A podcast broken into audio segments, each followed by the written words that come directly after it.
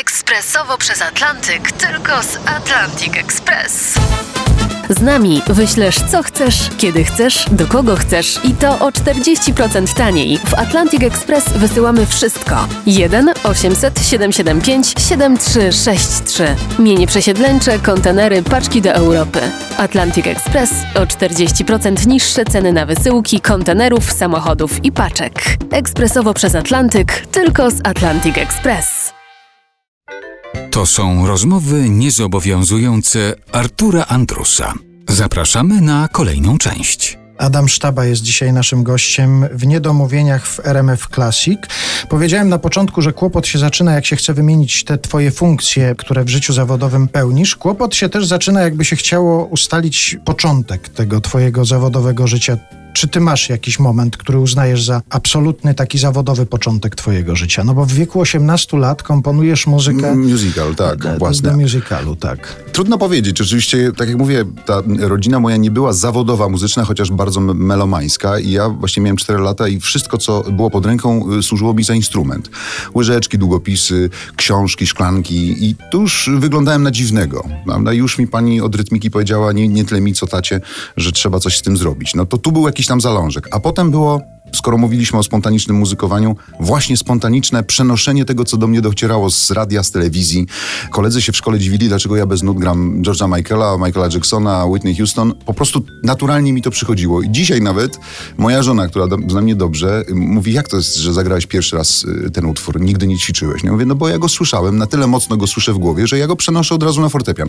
To jest jakiś rodzaj pewnie daru, coś, co, czym się bardzo cieszę, co mi się oczywiście przydaje w pracy. I tak to wyglądało w młodości. No a potem wspomniałeś o, o tym debiucie. To był taki wyraźny moment inspiracji, kiedy przyjechałem do Warszawy z Koszalina rodzinnego zobaczyć musical Metro.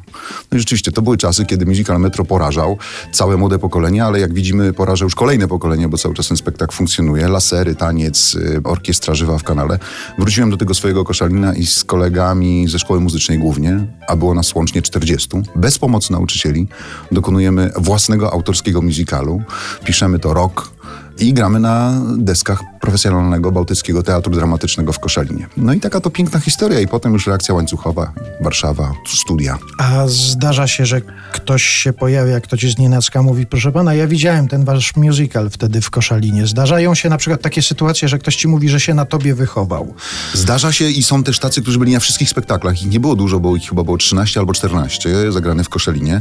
I są tacy, y, równolatkowie oczywiście moi, którzy rzeczywiście mówią, że się wychowali na, i na metrze, i na właśnie moim musicalu, który nosił tytuł Fata Morgana. I to jest nagrane? Jest to nagrane. Słuchasz tego czasami gdzieś? Czasami, z łezką, tak. A mało tego, parę lat temu mieliśmy dwudziestolecie, łatwo sobie to obliczyć, 93 rok, tak. W 2013 mieliśmy dwudziestolecie i zagraliśmy w pierwszej części w pełnej hali sportowej koszalińskiej, całą właściwie 90% muzyki, oczywiście zaaranżowanej na nowo, ale z poszanowaniem tego oryginalnego, że tak powiem, pierwowzoru. I naprawdę łezka się oczywiście kręciła wokół, ale też stwierdziliśmy, że to właściwie się trzyma do dziś. Ta aktualność, nie, oczywiście to są protest songi, to jest pewien rodzaj naiwności młodzieńczej w tym dziele, ale bardzo nam się to dobrze grało. I my, 40-latkowie, wówczas wyszliśmy na scenę i zaśpiewaliśmy te piosenki sprzed 20 lat. Powiedziałeś o tym zachwycie, jaki wywołało w tobie obejrzenie musicalu Metro. Wtedy poza tym, że postanowiłeś napisać swój musical, coś się jeszcze wydarzyło? Na przykład po tym spektaklu miałeś odwagę podejść do Janusza Stokłosy na przykład, tak? Przywiozłem mu kasetę, bo jeszcze to była epoka kaset. Aha. I przyjechałem tutaj do Warszawy i mm, panie Januszu był dla mnie wielkim mistrzem absolutnie. Kazał na siebie czekać 5 godzin. Umówiliśmy się na 12, ale przyjął mnie o 17. Biegał cały czas. Widziałem, że jest w teatrze, ale cały czas coś było ważniejszego. W końcu usiadł, wręczyłem mu kasetę następnego dnia, przyszedł i powiedział, dobre czy złe? Ja mówię, no to złe najpierw. No to powiedział, że to za długie, to przegadane, tutaj instrumentacja taka sobie, ale to teraz dobre, jakie masz plany? Katowice. Wówczas to była jedyna uczelnia, która mnie interesowała. Wydział Jazzu i Muzyki Rozrywkowej. Mm, Janusz mówi, nie, nie, Warszawa. Ja mówię, ale tu mamy wydział klasyczny. Zdaj, zobacz, może się dostaniesz tu, złóż papiery do obu uczelni. Udało się dostać do Warszawy, byłem jednym z czterech studentów, który się dostał na Wydział Kompozycji. No i właściwie jeszcze w garniturku, pamiętam yy, z inauguracji roku akademickiego, nie było jeszcze komórek. Słyszę, że Janusz Stokłosa mnie woła. Biegnę do teatru, Janusz mówi, jesteś w Warszawie, tak. Tu są nuty, w czwartek grasz spektakl, a był poniedziałek. No i taki to od razu na wysoki obrot. To może tak dla przywołania tamtych emocji utwór z musicalu Metro.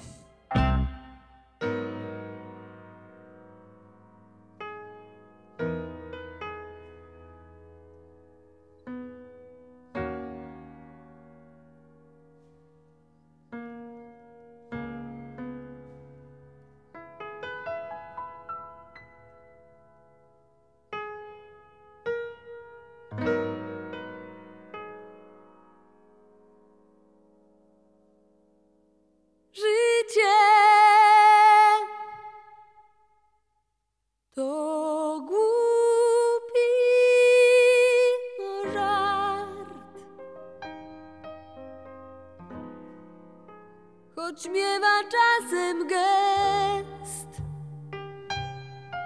marny gest. Czy miałam kiedyś fart?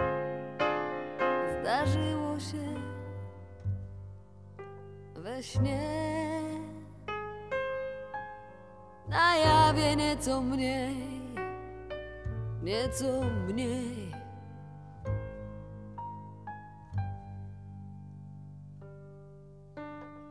Tak chciałam lśnić, tak chciałam być, chciałam ze światem ładnie grać.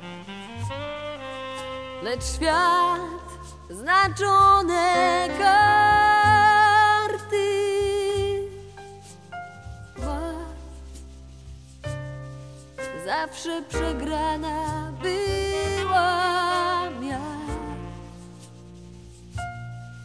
Tropi mnie lęk, ściga mnie strach.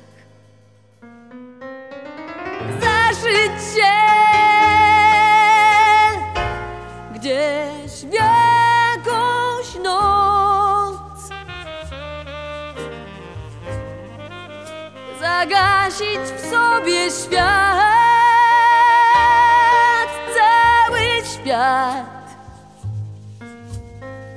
czuć więcej Bo skąd brać na czucie kart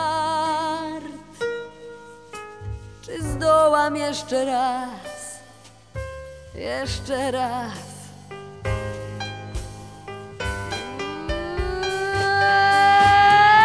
Życie to